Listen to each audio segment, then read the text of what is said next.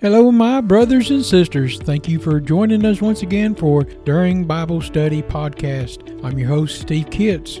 Go ahead and join me in a prayer as we get started. Today's lesson, we're going to be talking about different pathways or paths we can choose. Lord Heavenly Father, we thank you and we praise you, Lord, for your wonderful grace. We thank you for being with us always and guiding our feet in the paths that we should go, giving us the understanding, Lord, that your way is better than our way. In your blessed holy name we beg. Amen.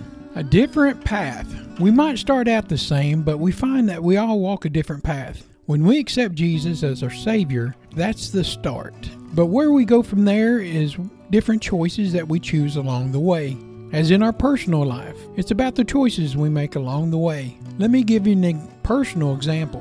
When I was in high school, I played football with a childhood friend named Roy. We went to church together and hung out most of the time. We've been friends since our early childhood. Roy was the last person to even ride my nineteen seventy-four Honda Shadow motorcycle. I had bought it for five hundred bucks after school one day in nineteen eighty-six. It was an older motorcycle, but it was new to me. I loved that bike and the freedom that it gave me, riding from the farmhouse where I bought it to my friend's house that was right over the hill from where I lived. He wanted to ride it. As he went over the hill, I didn't hear or see it anymore until about fifteen minutes later. I see him walking back in the distance, holding his head, bleeding on his arms and his legs, and he spent the night in the hospital with a concussion. Yep, he totaled my motorcycle right over the bank. I was more worried about Roy than I was about that bike. Jesus is that type of friend to us. We take things that he, he gives us, and then we completely destroy them, but he loves us anyways. Now, during my junior year in high school, Roy tells me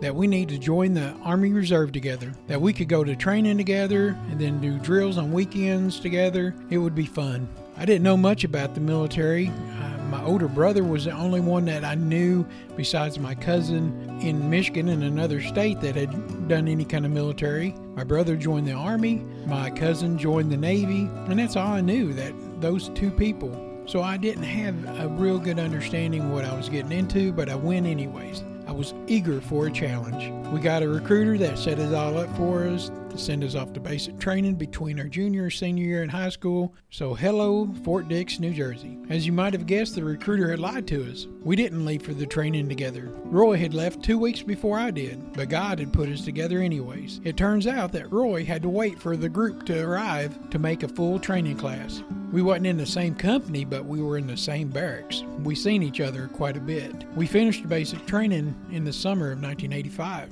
His dad was a retired Vietnam veteran. He drove up to New Jersey and picked us up. He had to get permission to bring me back home, and God had to work all that out. During the months after that, we served our one weekend a month Army Reserve drills. Then we needed to finish our specialized training, and that would come after our senior year. We went to Fort Jackson, South Carolina. Again, we went separate, but God put us together in the same building again. We returned home after that and started doing weekend drills together. Roy went off to college while we were drilling to East Tennessee State up in Johnson City, and I went to Jacksboro Vocational for drafting. We started out at entry level in the military, but as time went on, we chose different paths. He would graduate and get married up in Johnson City.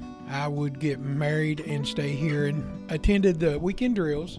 And the unit that we were involved in would send us off for specialized training that would help us advance later. Then the Gulf War happened in nineteen eighty-nine. I took a position at another unit and got promoted as sergeant, and Roy transferred to a unit closer to Johnson City. Each of us chose a different path than we started out, like at the same. My new unit was used to train and prepare people to go to war. After a year doing that, my unit was disbanded. I was told that I could choose my next duty station. I chose to go active duty and headed off to Germany, where my unit was stationed, and joined them later in Iraq. But by the time I got to Germany, the war was over. It happened that quick. So I spent the last little bit of time that I was in Germany helping people process out of the military and back to the United States, because, wouldn't you know it, the government wanted to shut down most of the bases in Germany or in Europe. So once all the units closed in Europe, I got the chance again to choose my duty station. My wife and kids had remained in La Follette, uh, where she went to school as, to be a nurse. I had two boys at that time, I chose to go to Fort Campbell, Kentucky, because it was five hours away from home. Then I could come home as often as I wanted or could, and that was the path that I chose. Instead of going to some place beautiful like Hawaii, I chose to be closer to home. It's still the same. Now later after this,